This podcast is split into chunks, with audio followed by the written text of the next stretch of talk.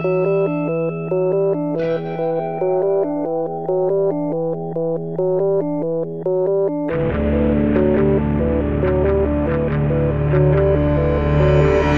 e bentornati su Easy Apple. Questa è la puntata numero 194 del podcast italiano che vi spiega cosa c'è di bello da fare con i vostri iPhone, iPad, Mac, tutte le cose con la mela sopra. Io sono Luca Zorzi. E io Federico Travaini. E mm, siamo qui anche questa settimana, indovinate un po', a parlare proprio di queste cose. Ed è anche un podcast, Luca, aggiungo a, a quello che hai detto tu, che dice agli ascoltatori anche che oggi è l'11 dicembre.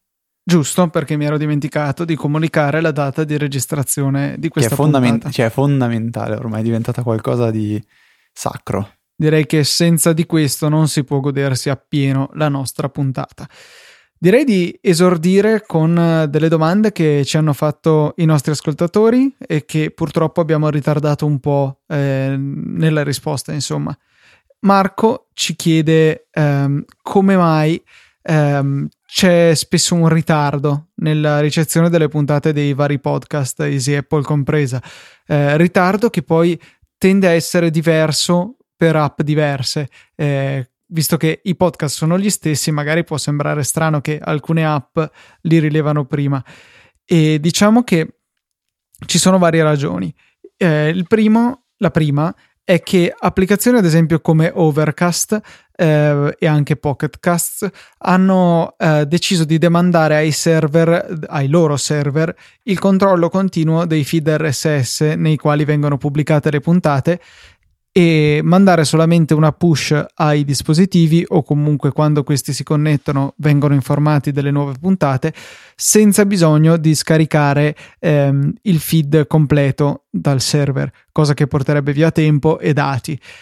Questo inoltre appunto dà la possibilità in teoria di ricevere push tempestive. In teoria perché comunque la mole di podcast presenti su internet è alquanto elevata e eh, quindi tutti questi servizi eh, magari non riescono istantaneamente ad aggiornare tutti i podcast con tutte le nuove puntate. Um, a differenza invece di altre applicazioni quali Downcast, Instacast e credo la stessa podcast di Apple, ma su questa non ci metterei la mano sul fuoco, che invece vanno in manuale, e con il manuale intendo direttamente, a guardare se ci sono nuove puntate nei feed. Eh, questo le consente a queste app di essere più rapide perché se eh, sappiamo che il venerdì alle 17 esce la nostra eh, puntata, basta che alle 17.01 apriate la vostra app, eh, forzate l'aggiornamento manuale dei feed e troverete subito la puntata, mentre magari usando Overcast passano 5-10 minuti, non so esattamente quanto sia il ritardo, perché anche se può sembrare incredibile, non sono abbonato al feed di Easy Apple. Tu Fede? Io sì, io ascolto sempre le puntate. No, in realtà solo per fare statistica, così abbiamo un ascoltatore in più. Vai Luca. No, ehm, mi capita spesso di ascoltare le puntate perché penso sia utile per, per me, per capire magari dove posso migliorare, dove, dove magari ho delle cadenze strane nella voce o magari dove mi incasino, quindi sempre, uh, e capisco un attimo dove posso andare a migliorare un pochettino. Per esempio, mi sono reso conto che nelle ultime puntate sto ritornando a avere una E sospesa mo- molto, molto frequente. Quindi, un, e, quindi e, volevo dire e, che è abbastanza fastidiosa da sentire. Però io ovviamente non me ne accorgo. Me ne riesco ad accorgere solo riascoltando la puntata. Quindi piano piano cercherò di stare attento. Eh, un po' come ti ric- hai ragione, sì, però eh, anche a me piacerebbe riascoltare le puntate, però purtroppo non ho abbastanza tempo nell'universo per Puoi sentire. comprare una persona che risente le puntate, ti... anzi, se possiamo chiedere agli ascoltatori di se qualcuno di voi ha tempo di ascoltare Easy Apple ops lo state già facendo ma cui... ti ricordi quando ci avevano bacchettato giustamente perché continua a dire sostanzialmente boh sì. e poi l'altra era che uh, quella frase che, co- uh, che, continua a dire l'esercitatore di, di un corso. Beh, sostanzialmente uh, è molto sostanzialmente, in mi sa che era. Infatti l'hai detto sostanzialmente boh. E boh lo dicevo io perché e sostanzialmente anche. E sostanzialmente sì, beh. Però anche tu, dai, non, non, tirarti indietro adesso. No, no, ma anch'io sostanzialmente devo starci attento. Beh, ho riascoltato eh, mia, il mio video in cui spiegavo come usare Irch Cloud per utilizzare la chat delle nostre dirette anche sì. in mobilità da iOS tra parentesi magari ve lo rimettiamo nelle note di no. questa puntata. Sì Fede ti toccherà fare anche questa fatica. Ve lo rimettiamo lì così potete andare a ripassare o a farlo per la prima volta qualora non l'abbiate fatto. E mi pare che la frase del giorno fosse che provvederà a e credo mi pare che fosse questa. Comunque magari controllate. So che mi è proprio saltato all'orecchio che l'avrò ripetuto boh non so 5-6 volte nell'arco di un video da 6 minuti ho anche eh, riguardato un po' di video che abbiamo caricato in questi anni sul nostro canale e OMG. mi ha fatto. Eh, beh, ce n'erano certi di carini, tipo la recensione della tastiera Logitech Tablet Keyboard for iPad, sì. che eh, tuttora eh, sta funzionando con le pile incluse nella confezione. Dopo che io l'ho usato per sei mesi, sette mesi, nove mesi in università, adesso è un anno e mezzo che lo usa mio fratello eh, full time, quindi molto più di quanto la usassi io e ha ancora quelle pile lì. Stavo considerando di costruirmi un'auto elettrica collegandomi a quelle pile, dato che evidentemente sono loro la ragione di questa potenza infinita. Guarda, quando io penso al canale YouTube Luca Nostro, mi viene in mente sempre quel video Benvenuti su Easy Apple, in sì. cui avevamo deciso di fare una sorta di introduzione per i nuovi ascoltatori. C'era ancora il logo vecchio e non esisteva Easy Podcast anche, mi pare. Non esisteva Easy Podcast. Ci siamo fatti tante di quelle risate registrando il video e guardando le, le bozze. Non so se ce l'hai ancora in giro, ma mi ricordo che tu cercavi di farmi capire che io guardavo troppo te e poco, troppo poco la, la videocamera e ah, quindi nel video poi si vedeva che tu in modo eh, cioè, cercando di non farti cogliere dalla telecamera, cercavi di suggerire a me di guardare la telecamera ed era da sbellicarsi alle risate. È, è vero, è vero, Do- poi... dovrei averli ancora da qualche parte. C'è Whisky in the Jar che ha detto che la ragazza di un suo amico, vedendo il video, mi ha trovato attraente, quindi io dico complimenti alla ragazza, buon gusto.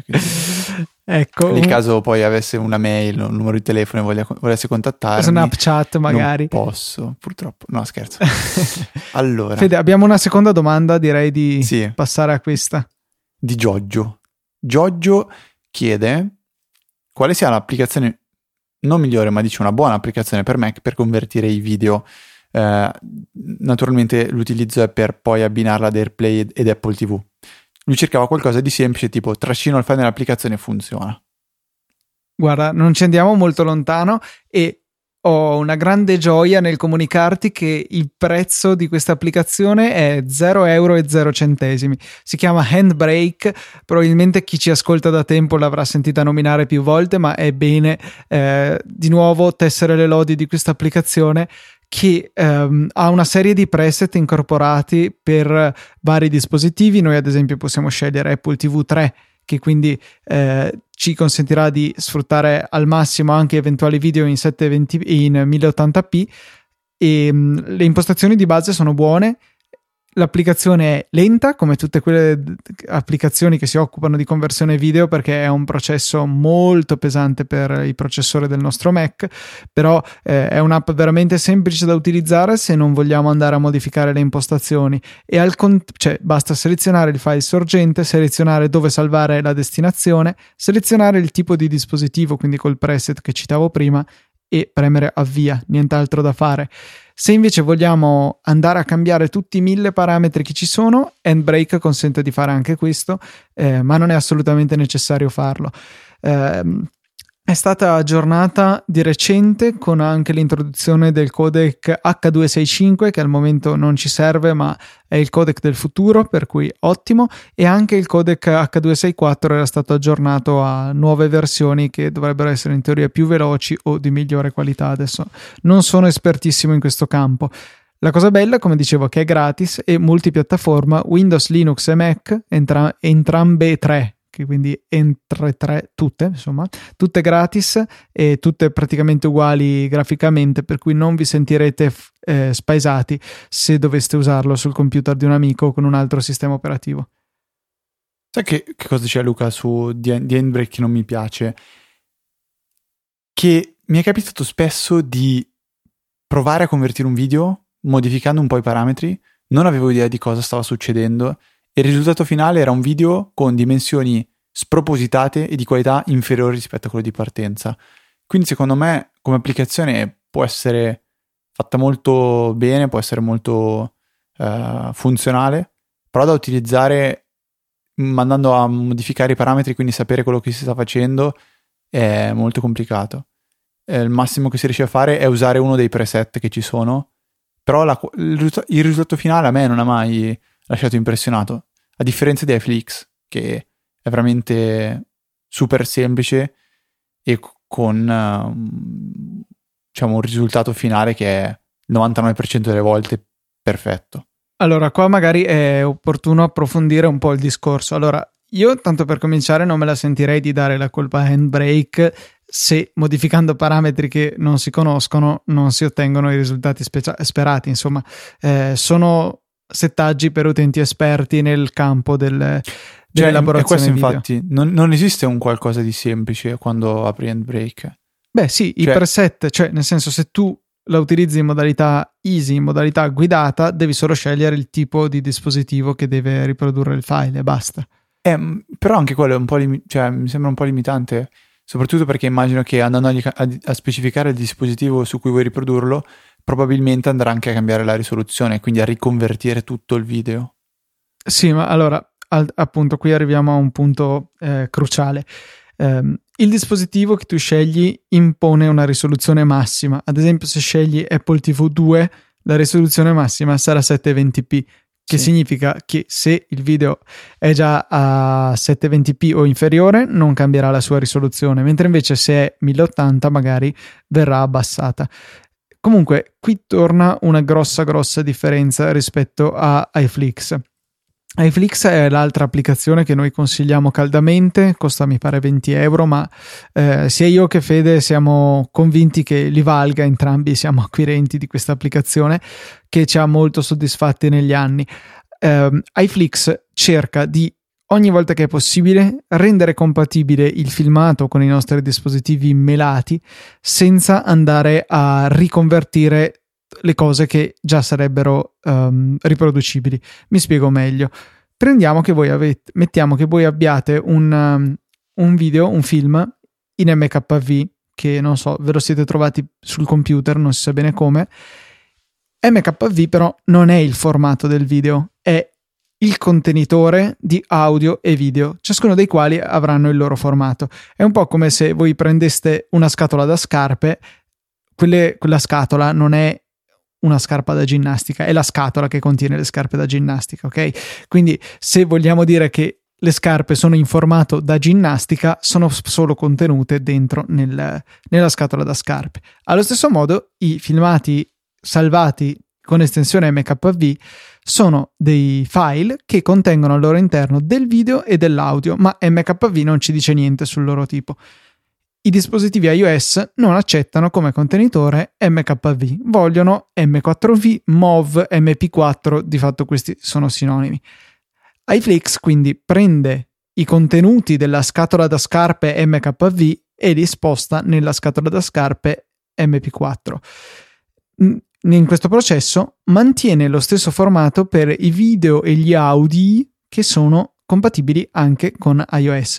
Quindi nel caso del video, un diffusissimo formato video è H264 che quindi iFlix semplicemente prenderà dall'MKV e lo metterà nell'MP4 senza convertirlo, senza perdere qualità, senza perdere troppo tempo, è solo questione di riscrivere il file, quindi siamo limitati dalla velocità di SSD o hard disk che sia. Per l'audio vale la stessa cosa. Generalmente negli MKV troviamo audio Dolby, AC3 quindi, DTS, cose di questo genere. E ehm, dei dispositivi Apple l'unico che accetta il Dolby AC3 è la Apple TV.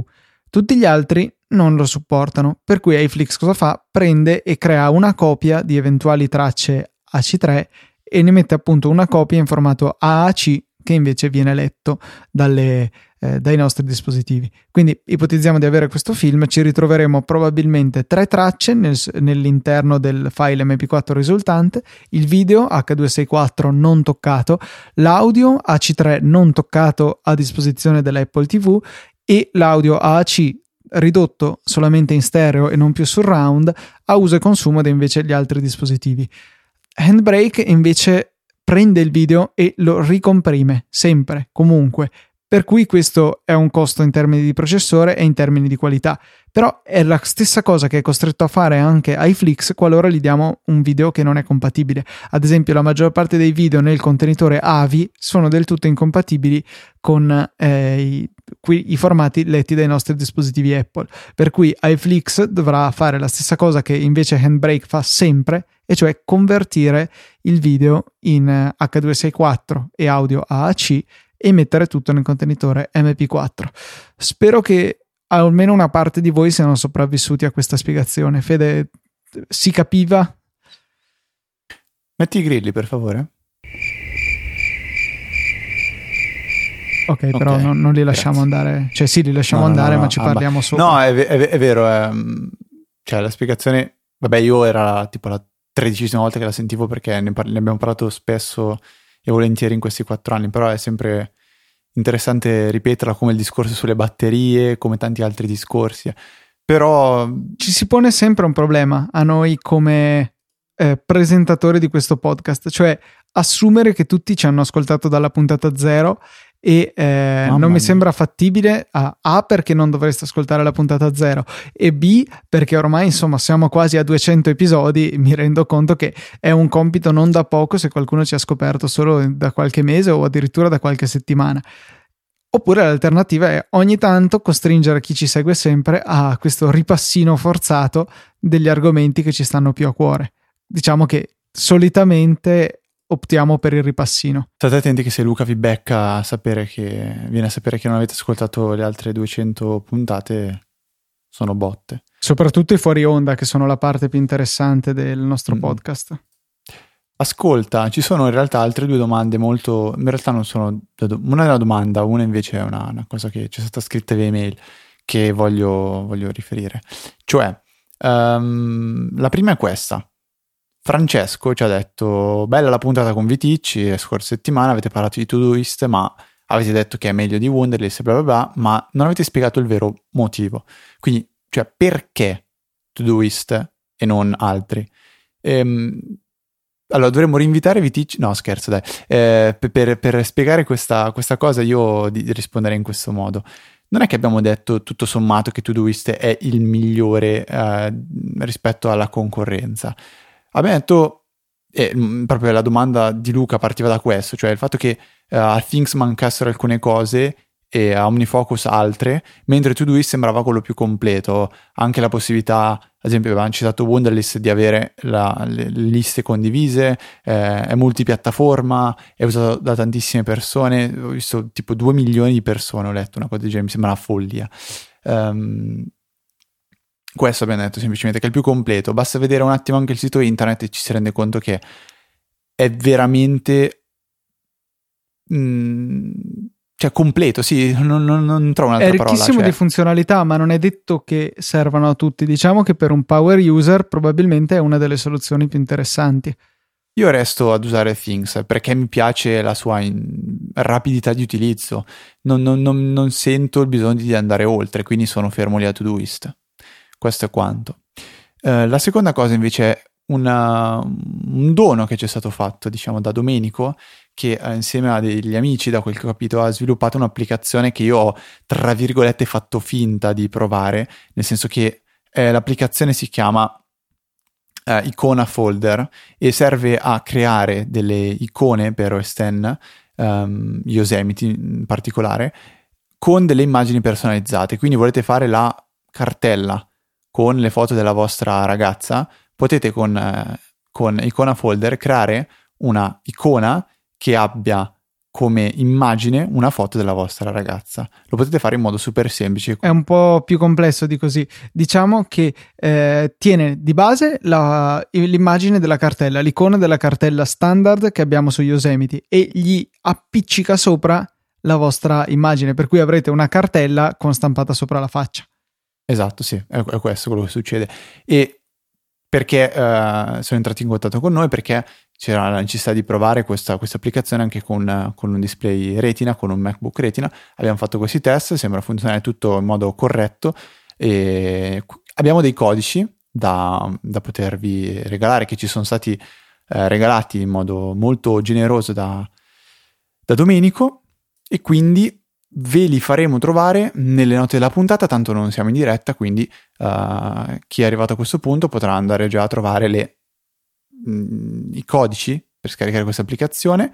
Siate in tutta, ve lo chiediamo, cioè in tutta cortesia di essere delle persone oneste, quindi come sempre scaricate una volta l'applicazione, non date il codice a vostro fratello, vostra mamma, vostro papà, eh, in modo da finirli subito tutti. Scaricate l'applicazione se vi, servi- se vi può servire veramente e non abusiamone, dai. Cioè, l'abbiamo sempre fatto. Ma e... sì, figurati, i nostri ascoltatori sono i migliori. No, però bisogna sempre tenerli, bisogna allerta, sempre stare allerta.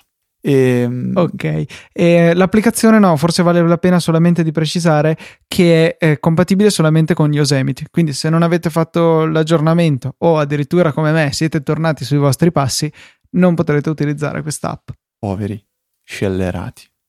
Fede, ti, ti, facciamo scambio di Mac per qualche giorno, dopo vediamo chi è lo scellerato. Vabbè. Allora, io invece uh, sono stato un bravo ragazzo e ho provato Evernote per Mac, che ha uh, ricevuto un aggiornamento. Che schifo dire ricevere un aggiornamento. Che è stata aggiornata, è stata aggiornata qualche settimana fa con un corposo redesign dell'interfaccia grafica che abbraccia un po' più quelle che sono le linee guida di uh, Yosemite e ho sfruttato la tristezza di dover studiare per un esame che avrò settimana prossima per uh, usare Evernote. E quindi ho abbandonato per, momentaneamente uh, Notability o qualsiasi altra applicazione che usavo per realizzare i miei bellissimi e utilissimi schemi, appunti e cose simili e ho utilizzato Evernote. Mi sono trovato molto bene, a parte qualche difetto. Allora, um, ecco il mio M. Allora, io cosa ho fatto inizialmente? Ho creato subito un taccuino, che era di, de, dell'esame che, che, stavo preparando, e la prima grossa differenza da, da quando ad esempio scrivo in LaTeX o, o uh, con Byword è che il, gli appunti, il, il file di testo sono file RTF, quindi sono formattati, che è comodo da un lato e scomodo dall'altro perché bisogna stare un pochettino più attenti a realizzare qualcosa che sia già ordinato e corretto. Mm, una cosa che mi è piaciuta tantissimo è stata la, la, la possibilità di importare le immagini e in particolare il mio eh, erano screenshot all'interno dei, eh, delle note di, di lavoro. E per farlo ho scoperto un metodo che uh, vi, vi, vi, ripeto perché potrebbe tornare utile a molti. Allora, invece di fare lo screenshot classico, quindi usare Command Shift e 4 e uh, diseg- diciamo, tracciare qual è la, l'area di schermo di cui fare lo screenshot, sa- che viene poi salvato sul desktop, dal desktop copiarlo o trascinarlo nella nota in Evernote, si può fare questo passaggio molto più rapido. Fare lo screenshot utilizzando Command, Control, Shift e 4 a questo punto selezionare l'area di schermo di cui si vuole fare lo screenshot e lo screenshot non verrà salvato sul, sul, desktop ma verrà copiato nella clipboard. A questo punto si andrà in, in Evernote, Command V e verrà incollato e poi si ridimensiona, si fa quello che si vuole, perfetto. Una grossissima mancanza di Evernote, e io sono rimasto allibito, è che non esiste il cerca e sostituisci, trova e sostituisci. Quindi, una cosa che faccio spesso io è quella di non stare a scrivere tutte le lettere greche uh, utilizzando la, l'inseritore di simboli speciali di OS X, ma scrivo proprio come si, si, si pronuncia la lettera greca, quindi beta scrivo proprio beta, ro scrivo proprio ro. Successivamente, una volta che ho finito di scrivere il documento, con trova e sostituisci, sostituisco a tutte le, le parole beta, ro, alfa, eccetera, eccetera, il simbolo Quindi con un passaggio rendo eh, il mio documento ordinato e scritto in modo coerente. Il Questo sembra Evernote un ottimo lavoro da Text Expander per sostituire... Sì, però non ho installato Text Expander perché io utilizzo uh, le, le, le, scorciatoie di, di OS X e c'è un piccolo difetto, e cioè che nelle scorciatoie di OS X, che poi sono quelle sincronizzate anche con iOS, non si possono utilizzare caratteri speciali, cioè emoji sì, ma non lettere greche. Uh... Cosa c'è? No, niente, che dovresti usare Text Expander o Typinator. Lo, ma eh, in senso, sì, è vero, potrei usare quello, però installerei un'applicazione solo per fare quella roba lì. Mi, mi, ah, mi trovo molto comodo a fare il trova e sostituisci. Però Evernote non ce l'ha e secondo me è un po' una cosa assurda, è un, è un editor di testo tutto sommato e questa funzionalità mi sembra abbastanza basilare e manca. Non so che se è perché non c'è su iOS, allora hanno deciso di fare un po' come ha fatto Apple con Pages ecco, e, e, ten- e toglierla anche eh, a quella per Mac. Mm. Non lo so, però concludendo a livello di interfaccia grafica mi è piaciuta, l'applicazione era m- molto semplice da utilizzare. A differenza di Penultimate, che è quell'applicazione per iPad che permette di prendere note eh, scrivendo a mano libera, quindi una sorta di notability, che è stata um, rilavorata qualche mese fa, se non sbaglio, ed è, di- ed è diventata un po' tutta um, minimalista, quindi iOS 7izzata. Però è diventata veramente incasinata, cioè prima avevi proprio chiaro davanti a te i taccuini e capivi che aprendo il taccuino scrivevi dentro, avevi vari taccuini con sopra il titolo. Adesso l'ho aperta, non capivo bene dove andare a mettere le dita e mi sono trovato un pochettino spaesato e non sono l'unico che si è lamentato di questo, in effetti ho visto ad esempio Riccardo Mori che anche lui ha scritto un paio di tweet belli infuocati, infiammati contro Evernote per aver eh, rovinato parecchio la user experience di, di un'applicazione che prima secondo me funzionava molto bene. Ed è un peccato, però è quello che è successo con molte applicazioni quando è stato fatto questo passaggio mh, mm, importante di stile dallo scheomorfismo. Ti ricordi questa parola? Scheomorfismo. Scheomorfismo, sì, sì, sì. Al minimalismo barra flettismo barra... Flettismo penso di averla inventata attualmente, però non... No, no, no, direi di evitare questi neologismi, ci riescono male di solito. Mm-mm. Senti, parlami un po' del tuo nuovo acquisto invece. Sì, perché allora, la storia è che avevo 5 euro di buono da spendere su Amazon, quindi cosa c'era di meglio se non spenderne altri 40 per prendere, o forse altri 35, sì 35, per farmi un autoregalo. Allora, spiegazione prima di dire cos'è il regalo. Io eh, registro tutte le lezioni a, a lezione all'università e poi le carico su Dropbox e tramite un giro infinito alla fine finiscono su una pagina pubblica che tutti i miei compagni di corso possono utilizzare per scaricarsi le lezioni, le registrazioni qualora ne avessero bisogno. Il problema è che comunque malgrado il mio, mio, registratore registri se non sbaglio a 56 kilobit al secondo che per la qualità che può avere una lezione registrata in un'aula universitaria va più che bene comunque i file risultano grossetti. Se poi ci sono certi giorni molto simpatici in cui ho 8 ore di lezione eh, i mega si accumulano. E arrivare qui a Milano con questi ridicoli 0,3 megabit di app che mi ritrovo nella DSL di casa eh, diventa rapidamente un'agonia. Quindi o limito a pochissimo il caricamento di Dropbox e eh, completo il caricamento in molte ore, oppure lascio un po' più libera la, l'upload e mi ritrovo la connessione inutilizzabile. Sono sempre problemi, mentre invece a lezione ho a disposizione un wifi che almeno in upload è sbloccato e che mi permette di fare tranquillamente 50-60 megabit in upload, quindi mi sono detto perché non usarlo? Per un po' mi sono sforzato di portare il Mac a lezione più spesso, ma pesa, non ho voglia, mi dà fastidio, devo continuare a, a scollegare e ricollegare il cavo del monitor qua a casa, insomma, sono scomodità, potete capirmi. Allora ho visto questo bellissimo prodotto della Kingston che è una batteria esterna, access point, lettore di memory card e lettore di chiavette USB. Eh, tutto in uno, fa veramente tante cose e devo dire che le fa piuttosto bene. Eh, è grande, mh, mm, più o meno come un hard disk portatile, qualcosa del genere per farvi un'idea, e anche il peso è abbastanza simile. Incorpora una batteria da um, 4000 qualcosa mAh, insomma abbastanza da far funzionare il wifi per tipo 12 ore, molto più di quello che serve a me, e, um, comunque può caricare anche l'iPhone o l'iPad tramite la porta USB oppure ecco potete collegare una chiavetta o il registratore nel mio caso a, alla porta USB e accedere fino a 5 dispositivi in contemporanea mi pare ai contenuti di questo.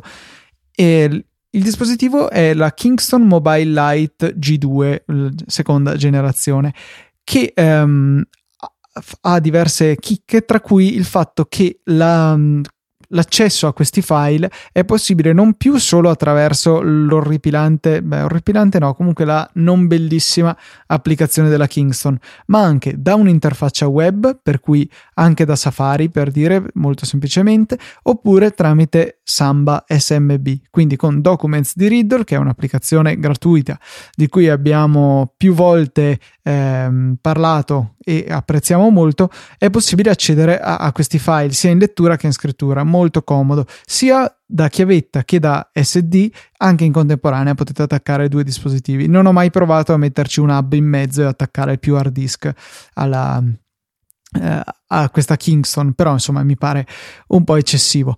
In più eh, ha la possibilità di connettersi a sua volta a una rete wifi perché se noi ci connettiamo alla rete che genera questa batteria esterna Kingston, chiaramente perdiamo accesso a internet.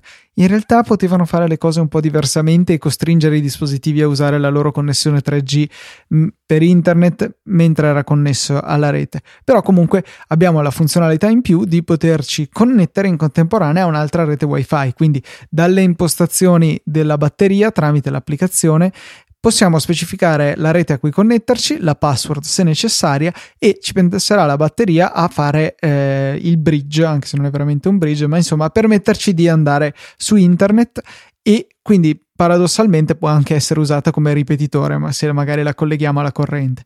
In più, porta Ethernet ci consente di utilizzarla come hotspot WiFi. Certi alberghi, per dire, consentono di utilizzare il WiFi sì gratuitamente o meno, ma con un solo dispositivo. Noi prendiamo la nostra batteria esterna, la colleghiamo in Ethernet o WiFi che sia, lei è un dispositivo, ma ci crea una rete che possiamo riutilizzare su tutti i device che vogliamo, tutti massimo 5, ma insomma sempre meglio di uno. 40 euro il prezzo complessivo, devo dire che io sono soddisfatto anche perché le velocità di copia e da e verso chiavette SD insomma sono limitate di fatto dal wifi. Comunque 5-6 megabyte al secondo si fanno e direi che è più che adeguato. Si possono tranquillamente vedere film in 1080p in streaming, per cui un bel oggettino. Vi mettiamo il link nelle note della puntata. Ah, l'ho comprata su Amazon, consegna velocissima come al solito. E già che ci sono, anticipo un po' la mia solita filastrocca ricordandovi che con le feste in arrivo questo e tanti altri potrebbero essere dei bei regali che potete prendere su Amazon tramite i nostri link che trovate appunto nelle note della puntata che Federico con amore prepara ogni volta eh, e se comprate da quei link ci viene una piccola percentuale, voi non spendete un centesimo in più ma aiutate a tenere in piedi tutta questa graziosa baracca che è Easy Podcast che speriamo che ogni settimana eh, speriamo appunto di essere in grado di produrre contenuti che vi possano interessare, tenere compagnia e magari, che ne so, insegnare qualcosa che non sapevate. Beh, eh, qualche costo ce l'abbiamo, se ci riuscite ad aiutare così credo che sia il modo migliore per noi e per voi, per cui gli acquisti su Amazon ci fanno sempre piacere, ma anche sull'App Store. Trovate tutti i link nelle note della puntata. Non, non posso chiederti niente perché hai detto tutto. Quindi... Eh sì, mi sono impegnato. Poi vorrei, vorrei fare anche una video recensione, eh, però questa magari più avanti perché, perché sì, perché ci vuole tempo. Io posso dirvi che ho comprato un mouse ed è un mouse. Funziona, ha, ha più tasti? No, cioè, cioè, allora, è stato simpatico il fatto che l'ho comprato tramite Amazon e è arrivato tramite poste italiane, solo che qui dove abito io praticamente non è che le poste me l'hanno portato a casa, mi hanno detto bene è arrivato il mouse, te lo vieni a prendere. E la cosa mi ha un pochettino lasciato, cioè, senza... Cioè, non sapevo proprio cosa dire, mi sembra un pochettino strana come cosa, però va bene, cosa fai? Prendi la tua macchinina e vai in posta a ritirare il pacco che avevi chiesto di farti consegnare a casa. Però poste italiane sono un po' una, una certezza. No, a parte gli scherzi, ehm, ho, ho, acquistato un mouse, ma non, non mi sento di, di, di, dirvi niente, è un mouse da, da gaming. E l'ho provato du, due giorni, quindi non penso sia nel luogo né nel momento giusto per poterne parlare. Fede, parlami invece delle tue mail. Tu cosa fai con la mail? Sono curioso. Oh god. Ultimamente sto so, sono sono in fase di combattimento contro le notifiche perché sembra che non riesca a sistemare nel modo in cui mi serve. Cioè, spesso non arrivano sull'iPhone finché non apro l'applicazione mail, eppure, diciamo, ho impostato il refresh ogni 15 minuti. A volte vibra il telefono ma non arrivano le email, allora vado nelle impostazioni delle notifiche a sistemare tutto. Però, tralasciando tutto questo discorso qua, ho usato per parecchio tempo uh, Mailbox, mi sono trovato benissimo perché mi aiutava tanto a tenere pulita la inbox vera e propria. Poi l'ho abbandonata, sono passato a mail quando ho voluto uh, provare il discorso di hands off, quindi uh, iniziare a scrivere un'email dal Mac, continuarla sull'iPhone o viceversa. In tutti questi mesi non l'ho provato una volta sola della serie. Sì, c'è, però quando ti capita di usarla, mai. Magari è, mio, è un caso mio particolare, ci sono magari nostri ascoltatori che lo faranno quotidianamente questo, però io ho fatto questo passaggio indietro verso mail, ma alla fin fine non, non è che ne abbia giovato più di tanto. Una volta, esattamente una volta, io l'ho utilizzato per le email, mentre invece lo uso abbastanza spesso per Safari e mi è capitato anche per Pocket che supporta questo, questa possibilità di passare da un dispositivo all'altro eh, l'attività in corso e anche Instapaper si è recentemente aggiornata per supportarlo anche eh, Tuning Radio in teoria, in pratica non mi ha mai funzionato. Mm. Io ripeto, cioè, situazione mia è questa, che, che a me, che a me dà, dà tante, tante, tanto fastidio è che funzioni male l'instant hotspot, si chiama se non sbaglio. Che funziona mh, dopo 5 minuti che ci ho provato, ho spento il wifi del Mac, ho messo in, in modalità aereo l'iPad e vabbè, questa è una cosa che non, non, mi sembra che abbia bisogno di essere sistemata. Comunque, tornando alle mail, attualmente faccio una gestione delle mail molto, molto in stile mailbox, però utilizzando l'applicazione mail. Quindi cerco di tenere proprio la, la inbox pulita, quindi se c'è un'email a cui uh, devo rispondere, gli rispondo, cerco di farlo in più fretta possibile e poi uh, le lascio stare. Cioè, non, è difficile che le, le mail le, va, le, vada a leggere subito appena arrivano, però ogni tanto entro nella inbox e faccio razzia, cioè chi prendo prendo, rispondo, cancello, distruggo e principalmente l'utilizzo è questo. Io invece sì, ho, utilizzo mail regolarmente da tempo, tra parentesi scusa non ce la faccio a resistere, ho appena provato Instant Hotspot tra iPhone e iPad mi funziona sempre perfettamente, è una killer feature. Cioè io col Mac boh, sto impazzendo.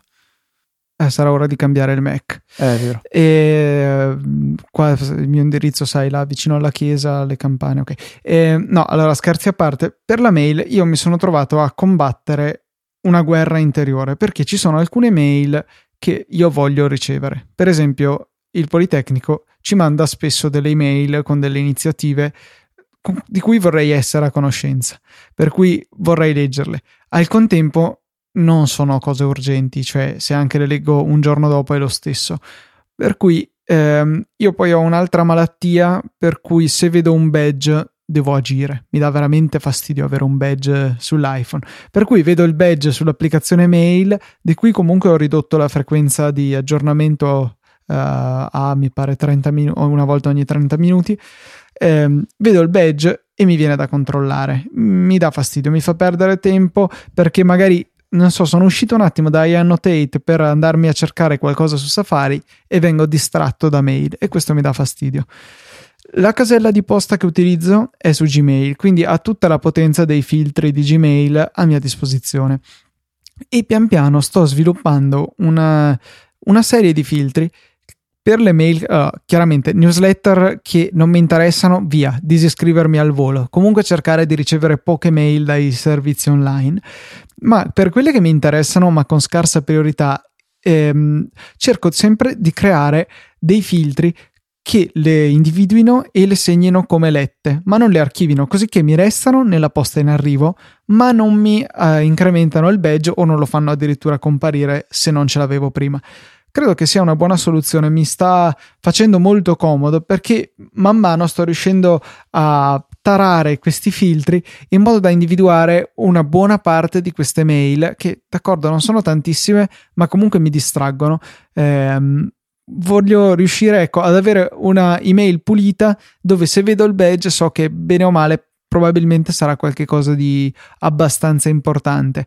Eh, altra cosa, comunque, io ho le notifiche disattivate per le mail, solamente i VIPs eh, sono autorizzati a comparire nella mia lock screen, nel notification center e a far vibrare il telefono o suonare qualora sia rumoroso.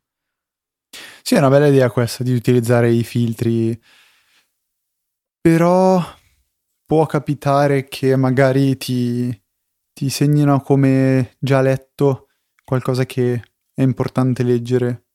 Non lo so. Sì, diciamo che c'è un po' di margine di errore, però per ora mi sembra che i vantaggi superino gli svantaggi. Come, come il discorso che faceva Arment sui filtri anti-spam. E, ehm, non mi ricordo a che cosa era collegato, però diceva una cosa del tipo che è molto meglio che un filtro anti-spam lasci passare qualche mail che è realmente spam piuttosto che blocchi tutti lo spam e talvolta anche mail che in realtà non lo sono. Quindi è meglio subirsi qualche mail di spam piuttosto che perderne qualcuno importante per un filtro un po' troppo aggressivo. Vero, però diciamo che le mail di spam finiscono addirittura su, in un'altra cartella su Gmail dopo 30 giorni vengono piallate, mentre invece queste qua semplicemente vengono segnate come lette d- nella mia casella e restano lì. Tanto comunque, bene o male, più volte al giorno alla fine ci finisco a guardarle queste mail e almeno mi accorgo della loro presenza, mi metto eventuali promemoria se devo agire e non posso farlo subito, ma comunque le vedo. Semplicemente mi assicuro che non mi disturbino. Ok. Bene. Eh, anche questo argomento che mi era un po' che volevo parlarne. Eh, mi sarebbe piaciuto parlarne anche con eh, Federico Viticci, che immagino riceva più mail di noi messi insieme elevate al quadrato. Mm. Bisogna fare un bel elenco però... di cose su Things di cui vogliamo parlare con Viticci, visto che ormai una volta ogni sei mesi lo dobbiamo trascinare fin qui. Sì, poi di caffè abbiamo già parlato, per cui bisogna trovare qualcos'altro. Ma il caffè ultimamente non è così tanto in voga. È vero, è un po' passato di moda. Adesso vanno di moda gli articoli sui podcast. Vero. Eh, allora, due cose riguardo iOS, che alla fine non ne abbiamo parlato tantissimo, eppure è uno degli argomenti principali di Easy Apple. Allora, il primo è che è uscito workflows, workflows plurale o singolare? Vabbè, comunque. Di cui ne parleremo eh, più avanti. Di cui parleremo, esatto, più avanti, ma intanto volevamo buttare lì la notizia perché alla fine sarà solamente vecchia di un giorno quando esce questa puntata e eh, immagino sia imminente appunto la recensione del sopracitato Federico Viticci eh, che magari potrete leggere nel weekend. Altra cosa, eh, volevo suggerirvi un widget che ho trovato per arricchire il mio notification center e che trovo molto pratico. Si chiama Data Widget. No, sì, Data Widget.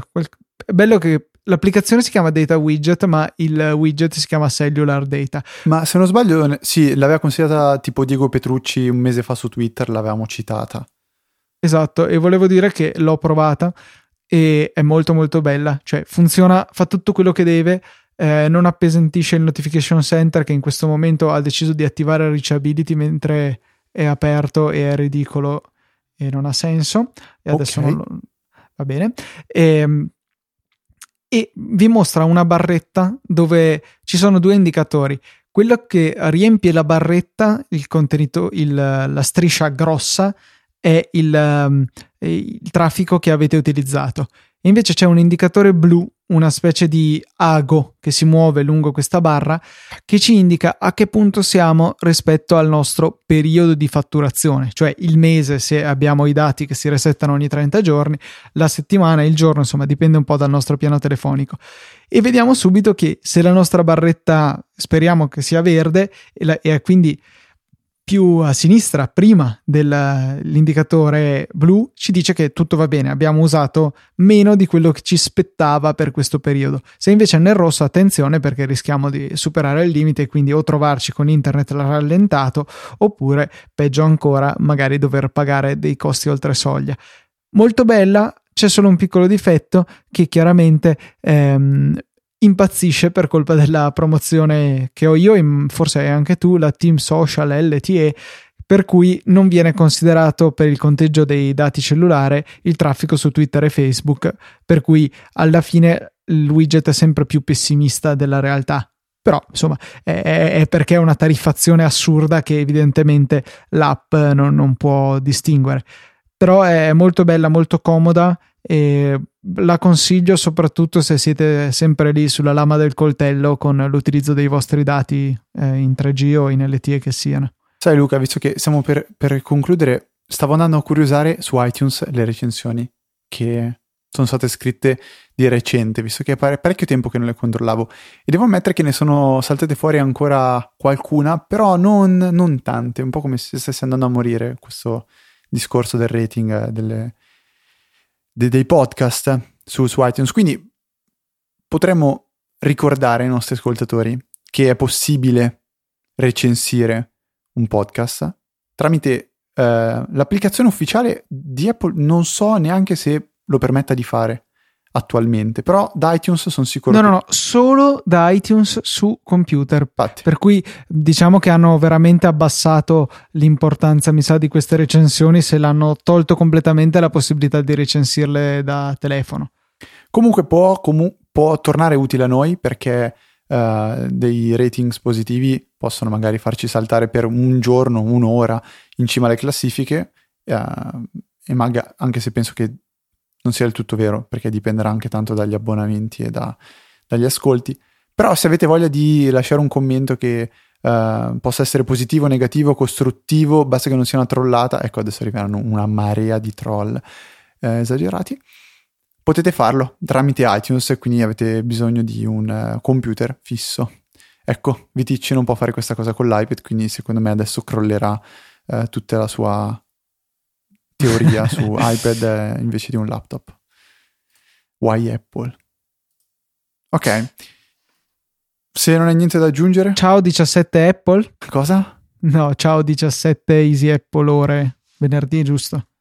Ah, eh, sì, aspettavo che tu dic- ci dicessi come possiamo aiutare te. La ramanzina direi che L'ho già fatta, sì, sì, sì, sì, Ricordiamo solo le eventuali donazioni trimestrali, 5, 10, 15 euro, PayPal sul sito, tutte le informazioni. Grazie a tutti.